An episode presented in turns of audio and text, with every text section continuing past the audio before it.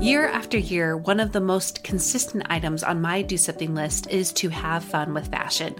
Exploring my personal style has added more joy to my everyday life and helped me feel more like myself on the regular. However, I have found that there are some brands I would love to explore more, but they are out of my typical price range. Or there's the it item that I would love to try out, but without the commitment of keeping it. Enter Armoire. With a clothing rental membership from Armoire, you can build the perfect wardrobe with brands that are high quality, unique, and recommended just for you. All you have to do is take a five minute style quiz and select items from your dynamic, personalized closet. The styles show up at your door in as little as two days. Then, when you're ready for new clothes, just swap them out for more new to you styles. I just did my quiz and have selected a few dresses for the summer from Boden, one of my favorite brands that I can't typically afford. And I also got a double breasted black blazer from a new to me designer, a classic item that I have been on the hunt for but too scared to commit to until I know it's the one. For you, expecting mamas, for those who are working or those who are style obsessed, who want to switch out your wardrobe with quality pieces without the designer prices, check out this woman owned company that has your style and your sustainability in mind. Right now, my listeners can give Armoire a try and get up to 50% off their first month. That's up to $125 off. Just visit armoire.style slash progress. That's armoire.style. A R M O I R E dot style slash progress to get up to 50% off your first month and never worry about what to wear again. Try Armoire today. When you need mealtime inspiration, it's worth shopping Kroger, where you'll find over 30,000 mouthwatering choices that excite your inner foodie. And no matter what tasty choice you make, you'll enjoy our everyday low prices, plus extra ways to save, like digital coupons worth over $600 each week. You can also save up to $1 off per gallon at the pump with fuel points. More savings and more inspiring flavors make shopping Kroger worth it every time. Kroger, fresh for everyone. Fuel restrictions apply. Welcome to About Progress. I'm Monica Packer, a regular mom and recovering perfectionist who uncovered the truest model to dramatic but lasting personal growth. It's progress made practical. Join us to leave the extremes behind and instead learn how to do something to grow in ways that stick. When we fail at our habits, we find ourselves shaming and blaming ourselves. But women often miss the important fact that we must do habits differently. And it's not because we're weak, it's because we're not robots. To learn why, check out my free class, The Number One Reason Why Women Must Do Habits Differently at aboutprogress.com slash habit class.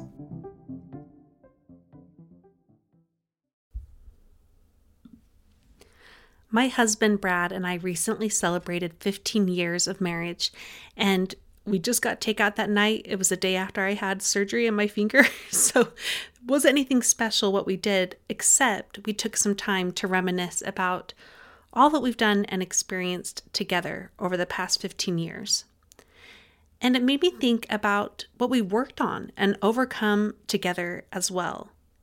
And one of those things includes our issue with conflict. It may not be what you initially think. Our problem was more of a lack of conflict. Due to both of our people pleasing natures, we found for many years our avoidance of conflict was creating, well, conflict. With more awareness and time and work, of course, we finally learned to face our fears and get better at conflict. But do you know a fascinating word for managing conflict well that often comes up negotiation.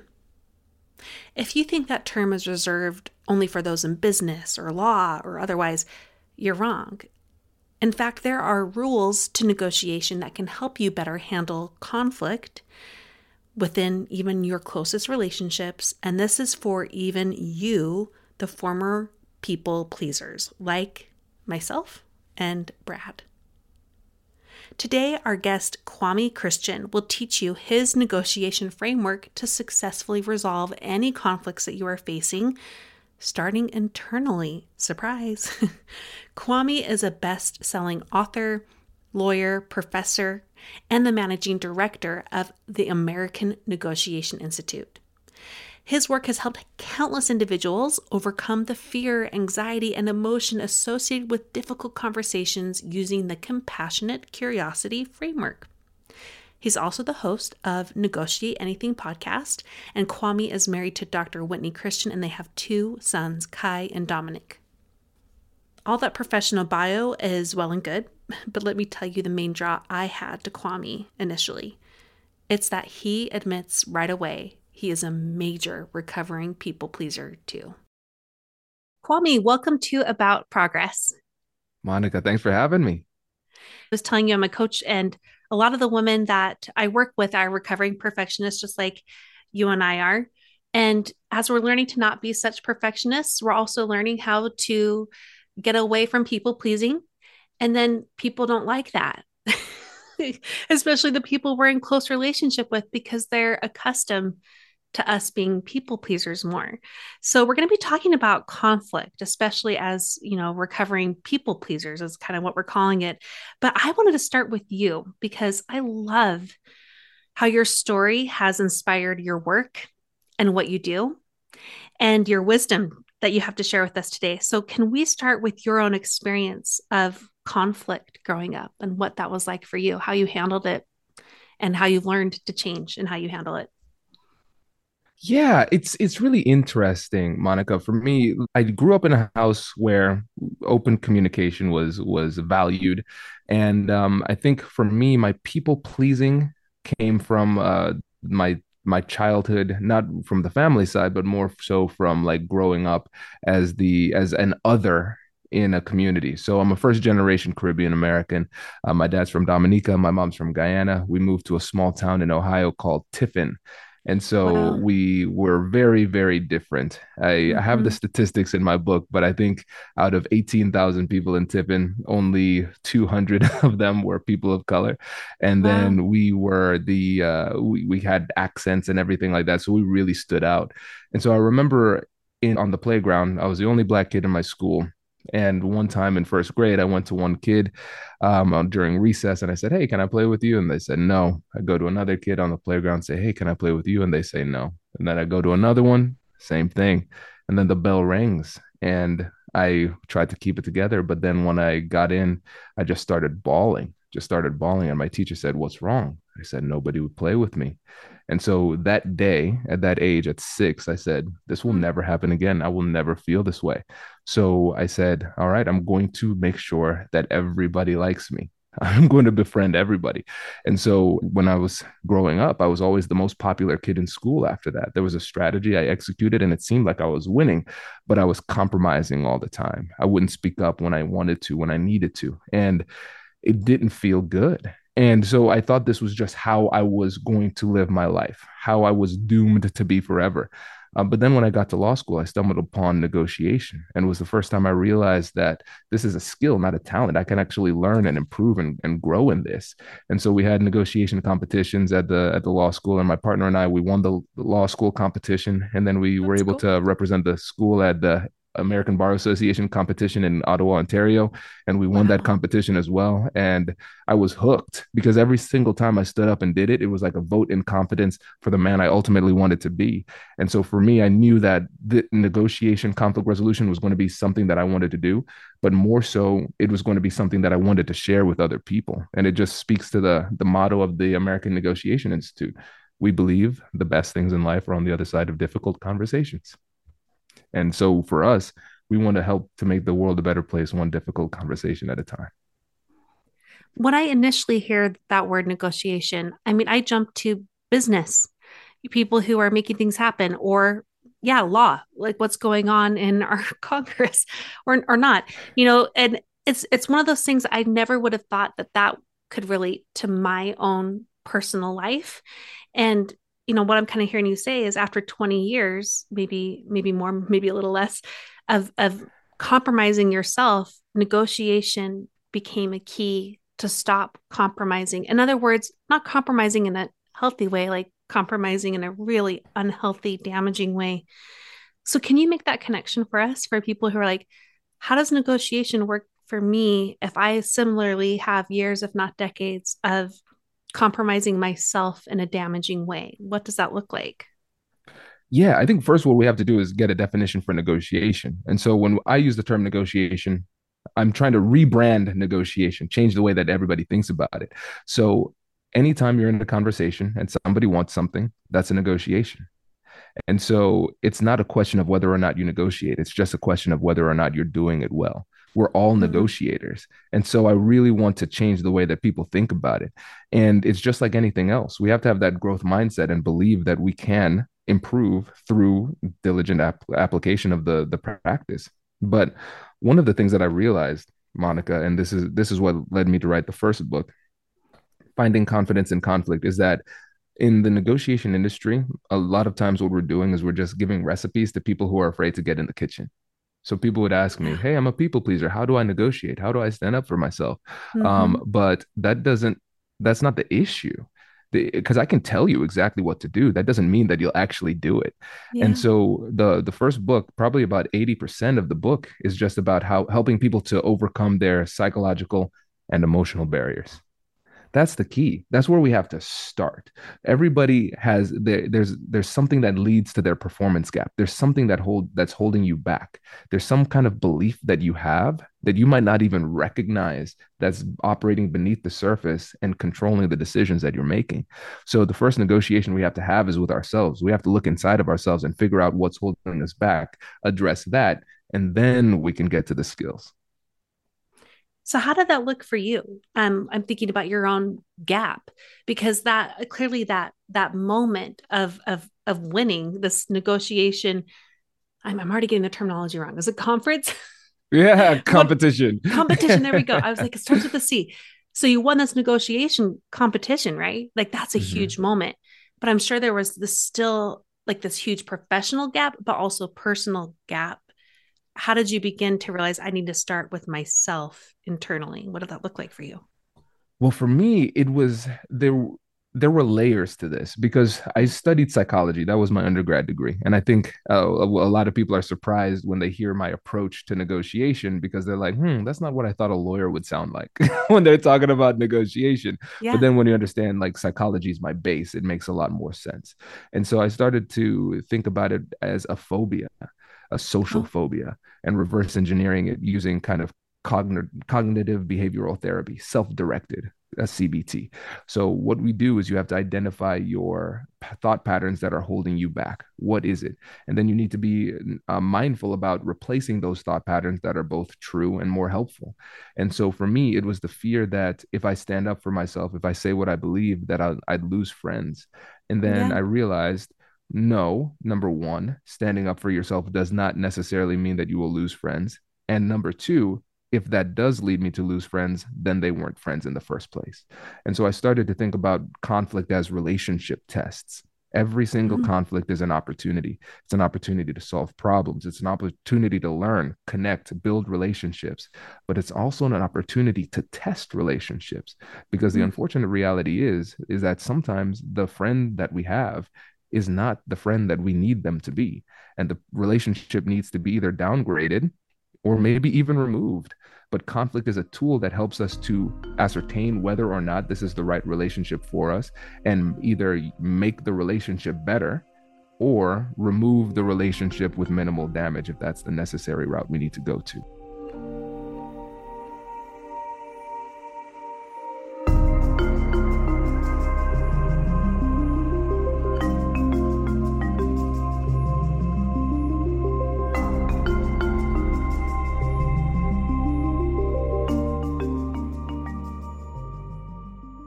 Already know this is an episode I'm going to have my daughter listen to. um, I see. I see this being super helpful because there's this fine balance of advocating for yourself, but also knowing when it's time to let go, when it's not going to go anywhere. Which is, I'm now realizing a huge part of people pleasing is wanting that end product of someone being happy with you, and you mm-hmm. have to mm-hmm. kind of let that go. You have to let that go. You have to let that go because I, I think bringing in a little bit of the Stoic philosophy here is helpful because we have to focus on the things that we can control. And a lot of times, what we're trying to do is we're trying to place our worth into things that are outside of our control and um, we have one tool because for whatever reason maybe it worked for us in the past maybe we have these cognitive distortions like i described but whatever it is we think people pleasing is the path to our mm. version of happiness. And the thing that's really frustrating is that over and over and over again, we are shown that it is not the path, but we don't know any alternative way of living. And so for me, it was really eye opening that there is an alternative and it's within our control and it is attainable. The solution is simple, but it's not easy. That's the thing. It's uncomfortable, but it's necessary. And so we have to take that step. There's no way to make this super easy, but ultimately it's worth it. And I can see one of the hardest parts is that worthiness piece you brought up. Because, you know, with that end product of someone being happy with us, what we're also wanting in that end product is a reflection of self. And we're putting that on someone else to show us this is who I am. I'd love to hear more about your thoughts on that. I mean, I know that's kind of like a big idea there, but oh yeah. No, it, it makes a lot of sense because essentially what we're looking for is validation, social validation in some kind of way. I want Monica to like me. If mm-hmm. Monica likes me, then I'm a good person, then I have value. But what I started to focus on is do I like me? because at the end of the day is if everybody mm-hmm. likes me and everybody's having a good time but i'm not mm-hmm. then there's something wrong with that and so what i started to do was shift from the fear of failure to the fear of regret would i regret not having this conversation so a lot of times what I, I we have to recognize that our emotions are signals but it's ultimately up to us to determine what that signal means so imagine imagine you're on a in a car ride and you're driving your hand always needs to be on the wheel. Your emotions are in that car. You will hear them, you can listen to them, but they cannot have their hands on the wheel, right? Yeah. But sometimes our fear will put its hand on the wheel and say, "Hey, you know there's a problem. There's there's a problem that you are only experiencing, they're not experiencing it. The only way that we can address this problem is by saying something. But our fear will say, "But don't say anything because it's not worth the risk. And so, what we have to do is shift from short term thinking to long term thinking because our emotions will lead us to make decisions that satisfy us in the short term. Hmm. But then, what ends up happening is we regret not standing up for ourselves and having the conversation. And so, when I get that signal, that fear, it doesn't go away, by the way, Monica. I still feel it today. Yeah. I stop and I have to shift my perspective. And so, I ask myself, hmm. Kwame, in 10 years, what would he respect right now? I don't want to disappoint him because at the end of the day, I, I am going to be spending a lot of time with me. Yeah. And if I do not respect the man that I am today, then that's that's a major problem. And so a lot of times Kwame in 10 years directs me to have conversations that Kwame of today does not want to have. But it doesn't change the fact that I need to have it. And so, regardless of the outcome of the conversation, I need to make him proud. And once I started to focus on getting validation from the right person, which is myself, then it started to help me to make better decisions. So, and this is where I feel like I'm not going to contradict myself. Because in like many ways we do like I want some ways ways for the the listeners who are ready to shift from the fear of failure driving how they're handling the conflict to more of that bigger picture, more fear of regret oh, how can we help them know where to start? I mean, first we're like, go deeper, right? But let's mm-hmm. kind of break down what this looks like when you're working with people. Yeah. So let's focus on the internal side first. Um, I think what would be interesting to to do first is have people describe the feeling that they have before the conversation. What is it that I'm feeling? When there's a conversation that you avoid, what is it that you feel? Mm-hmm. And then mm-hmm. break down break it down because a lot of times we haven't done that process. So the uh, my approach to conflict resolution is called compassionate curiosity, and so it's a three step process. First step is acknowledge and validate the emotion. Second step is get curious with compassion. Third step is joint problem solving. And so it's pretty clear how that operates in a conversation with somebody else. And it was specifically designed to not only be valuable for the external conversation, but also for the internal conversation. Exact same framework. So acknowledge and validate our own feelings Okay. and beliefs and emotions. Um, then get curious with self directed compassion. And that self directed compassion is really important because a lot of times our internal critic is so judgmental that it stops the introspective process short. And then the third step is joint problem solving. And here it's reconciling the differences between our hearts and minds. So, what would satisfy me emotionally? And then substantively, what should I actually do? What's the change in the world that I want to have?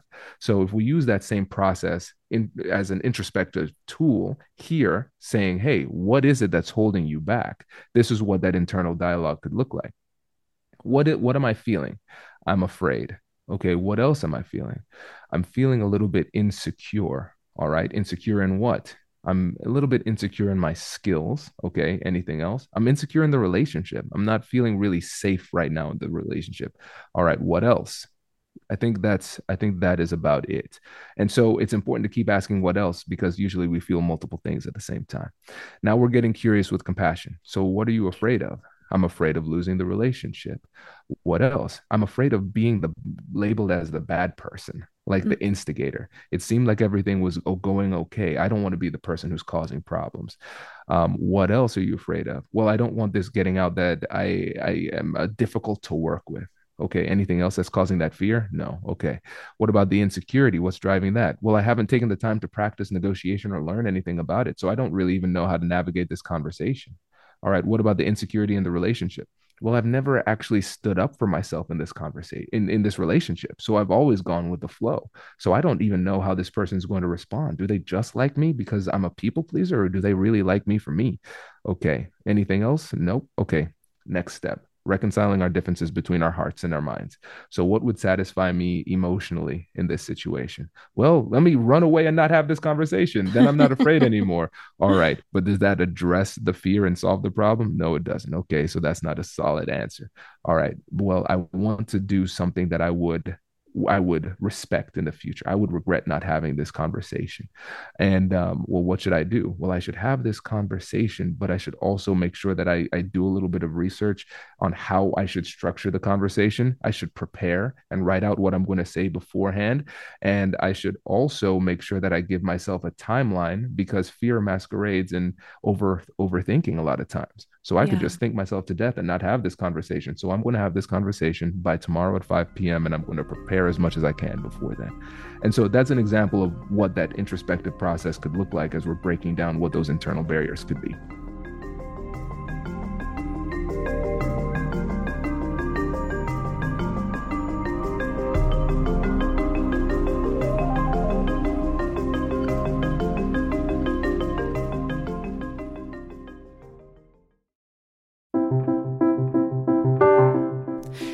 Years ago, I got to this plateau in my personal growth. I had worked really hard on defining myself and expanding myself, but I felt stuck again when I could see that my day to day life was not supporting that self. In other words, I had to work on my habits. And friends, that became a years long journey you now get to benefit from in my course, The Sticky Habit Method. This course is designed for real habits for real women, meaning those of you who have responsibilities that require you to have a very flexible, reactive life, which is honestly every woman I know. In this course, you will learn not only what habits are, but how to create them in ways that stick. You'll also see a completely free bonus module I call the Bad Habit University, where you will learn how to conquer your bad habits in ways that stick too. You can check out the course at aboutprogress.com slash sticky habit method. So we start internally. And, you know, it's interesting on that last point in particular, where you're pointing out how we can belabor just the, the preparation going into it. I, I was just literally coaching someone about this the, um, yesterday about a, a conflict, you know, within a relationship and, and her trying to plot out what she needed to say coming into it. And um, the thing we kind of came to the conclusion was it was less about exactly what she said and even how she said it. It was more about who she was arriving to the conversation as, like her being her mm. true self, which comes back to a lot of thankfully your psychology background and how you were able to use that to better do that internal work so that you can bring that radiant self to these hard conversations. I love that internal process. And I heard you say we this is also the same externally, like when we are talking to the other person. Exactly. Right? Yeah. So we should assume in many cases there's going to be some level of emotionality. So we're going to label that emotion by saying things like it sounds like, it seems like, or I can tell that. And then we're going to provide a label, an emotional label. So reflecting like back how they are feeling. Exactly. Okay. Yeah. So it, it seems like this is uh, having a, a, significant impact on you, or it seems like you're a little bit surprised about by this, or I can tell that this is really frustrating to you. Hmm. Whatever it is, you label it and then you validate what they're saying. They're going to vent for a little bit. You listen, you summarize, you don't counter what they're saying. Not at this point. Okay. You just listen and summarize and reflect that back. Reflect back that understanding. It's all about empathy at this point. Then, hmm. when you see the emotional temperature in the room start to drop, then you shift to getting curious with compassion. You're asking open-ended questions with a compassionate tone to get the other person to share what are they thinking, how are they feeling, what are, what's their perspective, mm-hmm. and then as you feel as you get to that point where you feel like you have a full picture of what's happening then you shift to point number three which is joint problem solving this is just collaborative negotiation we're just going back and forth working together on how we can solve the problem. And so it's not me versus you it's you and me versus the problem. We're working together to try to figure it out. But the emotions in the room often are the thing that hold us back the most and we don't have tools to address it. So this allows us to address the emotionality and flow during the conversation and it makes it less likely for you to make a mistake because you're speaking less. You're giving them the space yeah. to speak. So i want them to speak about 70% of the time i'm only speaking 30% of the time and that just makes it easier for it to flow but the nice thing about this is that you don't need to remember any lines you don't yeah. need to come up with any zingers or have any like really robust negotiation tactics just flowing through this process helps you to know what to say and when to say it for maximum impact. It also counters this fear I think a lot of us former people pleasers have that in order to not be a people pleaser now, I've got to be like a shark. Like I have to like go after exactly what I want, never settle, have really strict boundaries. Um, while of course a lot of that is valid, you know, boundaries especially. I love that this is not binary.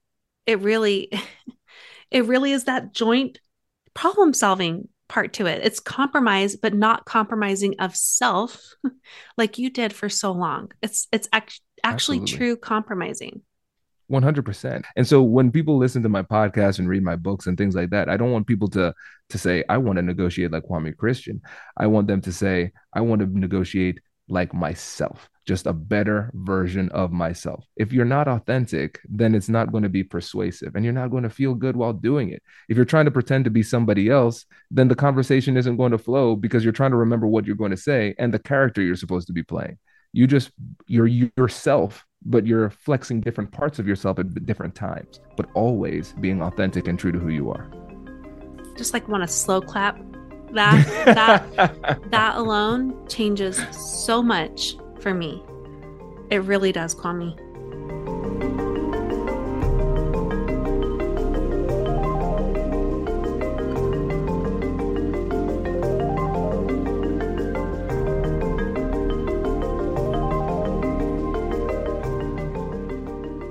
really curious. I mean, this this framework, I love how it's both internal and external. That is such a great framework. Can you share an example of maybe someone who has gotten better at this because of the framework and the internal work they've done, even if it's yourself. And I want to challenge.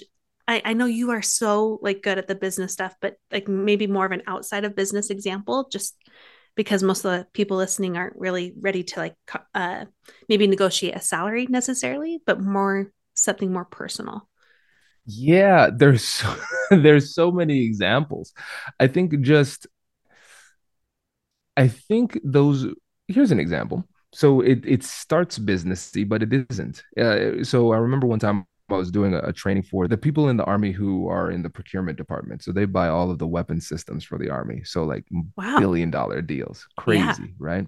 And so in day two of that presentation, when I came back, I was just asking about some of the takeaways, and we taught compassionate curiosity. And one of the people said, you know, now I have an opportunity to rebuild my relationship with my sister. I didn't know how to do it before, but now I do. Like somebody else in in a sales training uh, when we talked about um, personality, he's like, "Oh, my son it was is I'm just realizing now the difference between us is I'm an extrovert and he's an introvert. We're always clashing, and it was it wasn't even like a, a topical clash. We were we were just communicating very differently, and now I know how to break through. Like for me, the honestly like the branding the negotiation is a branding to the that gets money in the door to get the business flowing. I can't do this unless i can sustain my family yeah. right? But for me this is just a conduit for for the like real change in the personal life. What people couldn't see is my jaw literally dropping when you shared that first example. Like what was your takeaway? Oh i can fix this relationship. And i bet that was like well, I'm sure that wasn't surprising for you at that point because of all the work that you've done and and how Absolutely. much you've helped people. If there is one small way people can get started on everything we talked about today, what would that be? The next time you have a difficult conversation or the opportunity to have a difficult conversation, number one, have the conversation. And number two, use compassionate curiosity. That's really it. And we overthink it. We overthink it. You need to do it yeah. and use the tool. And that's what I tell people all the time. If for me as a business lawyer, I use compassionate curiosity when I'm negotiating with opposing counsel. When I'm talking to my wife, I use compassionate curiosity. When I talk to Kai, my seven year old, I use compassionate curiosity. Dominic's only one, so you know I don't really need to use it with him. Come but I'm soon. using this eventually he will be ready right? Um, but I, I, use this all the time. It's just a mental model a really simple and smooth conversational framework that you can use in every single conversation. You just code switch based on who it is. So when i when i talk to whitney and she says you sound like a lawyer that's not the right tone. Wrong the, brought the wrong tone to that conversation. So i sure. adjust but i still use com- compassionate curiosity. When i'm using compassionate curiosity with opposing counsel i'm a little bit more assertive but i'm still me you know? So i think you don't need to learn any more tactics. You don't need to learn any more tools. You just need to have the conversation and use the framework and treat every opportunity as a chance to practice. And one last thing you can win every single one of these conversations. You can certainly win every single one and this is how. You need to reframe what winning is. And so you're winning if number one you're putting yourself in the best position to succeed you're doing your absolute best. You're using the skills and tactics that you have to put yourself in a winnable position. So if there is a win, you'll find it. and then the next one is after the conversation, replay the tape. Treat yourself like your own coach. What did I do well? I want to do more of that. What did I do poorly? And your goal is to not make the same mistake twice. And so with every single time, you're incrementally getting better. If you're doing those two things, you're winning regardless of the outcome. Beautiful. I love every part of this. Um, I'm I'm going to ask you one more personal question before I yeah. I want you to you know tell people where to go because you have you know you have your books, you have your podcast, and we'll, and we'll do that next. But I'm just curious personally, like what what your life is like now. Like where are you at with people pleasing, perfectionism? What's what's changed for you, and what what are you still working on there? I'd say this. I'm I'm a lot better when I when there's a conversation that needs to happen. I usually have it. Um, but I think what's interesting is that it comes out in different places sometimes when you're not expecting it. And so as I've leveled up in my career and my business, the difficult conversations with, with my staff has been more challenging. Mm-hmm. And so I think it's because when, when I do business, I try to become the person's friend. Like I consider you a friend. Now we've talked a couple of times, yeah. right? That's just the way that I relate to people. But mm-hmm. that vulnerability and connection makes it tough to to make tough decisions sometimes. So it's for instance, if I have to to lay somebody off, like that's a tough one. Like mm-hmm. there's there's just no way to make that easy. Like that that's one that I struggle with that I put off for a long period of time because I genuinely care about people.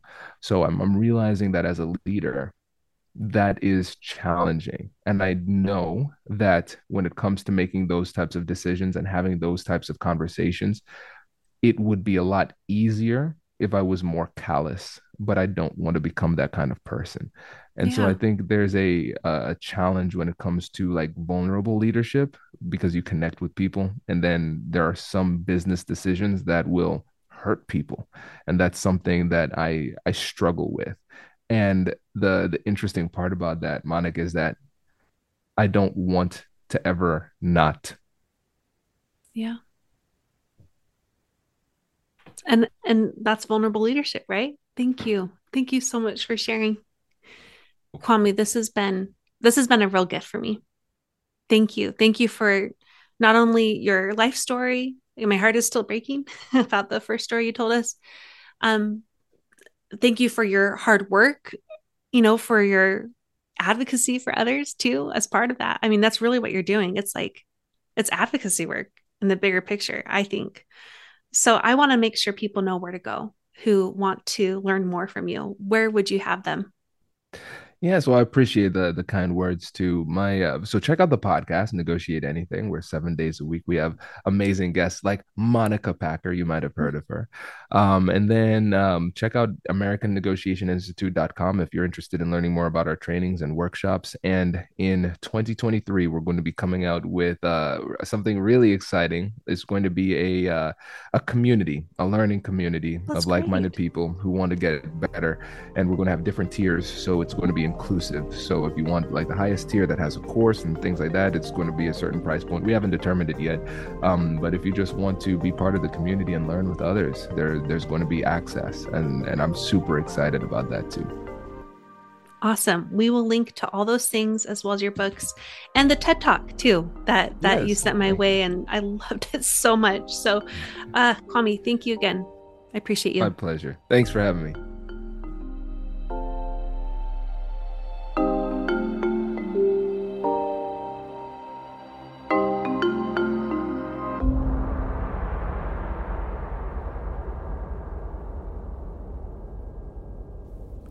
I hope this episode gave you the hug and kick in the pants that you need to grow.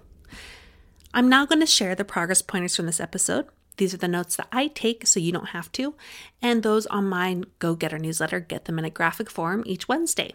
Number one, people pleasing is consistently compromising in damaging ways in the pursuit of having our sense of self validated. It either comes at a cost or doesn't work in sustainable ways. Number two, Negotiation is a skill that can help you better navigate conflict without the damaging effects of people pleasing. Number three, start by identifying what beliefs you have about yourself that are holding you back.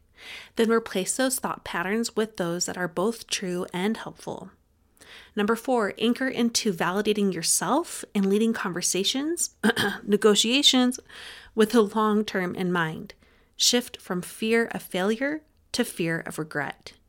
And number five, utilize the compassionate curiosity framework starting internally with these three steps. A, acknowledge and validate emotions, B, get curious with compassion, and C, move into joint problem solving.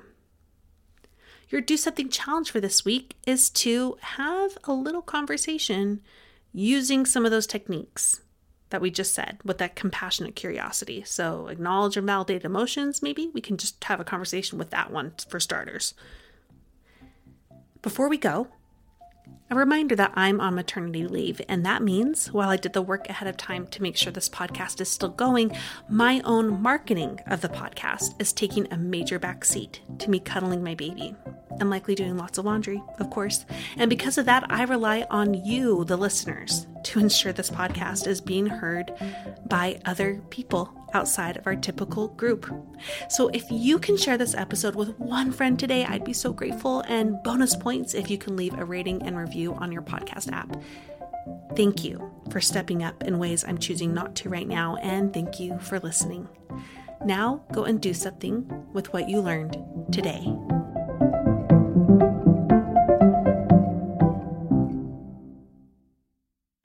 the fear driven way of handling that conflict and more uh to to what let me let me find it in my notes here I can't read my own handwriting right now, which is the problem. Oh, yeah. you said you shifted from fear to what was it? The fear of failure to the fear of regret. Oh, okay, there we go. Seeking the truth never gets old. Introducing June's Journey, the free to play mobile game that will immerse you in a thrilling murder mystery. Join June Parker as she uncovers hidden objects and clues to solve her sister's death in a beautifully illustrated world set in the roaring 20s. With new chapters added every week, the excitement never ends. Download June's Journey now on your Android or iOS device or play on PC through Facebook Games.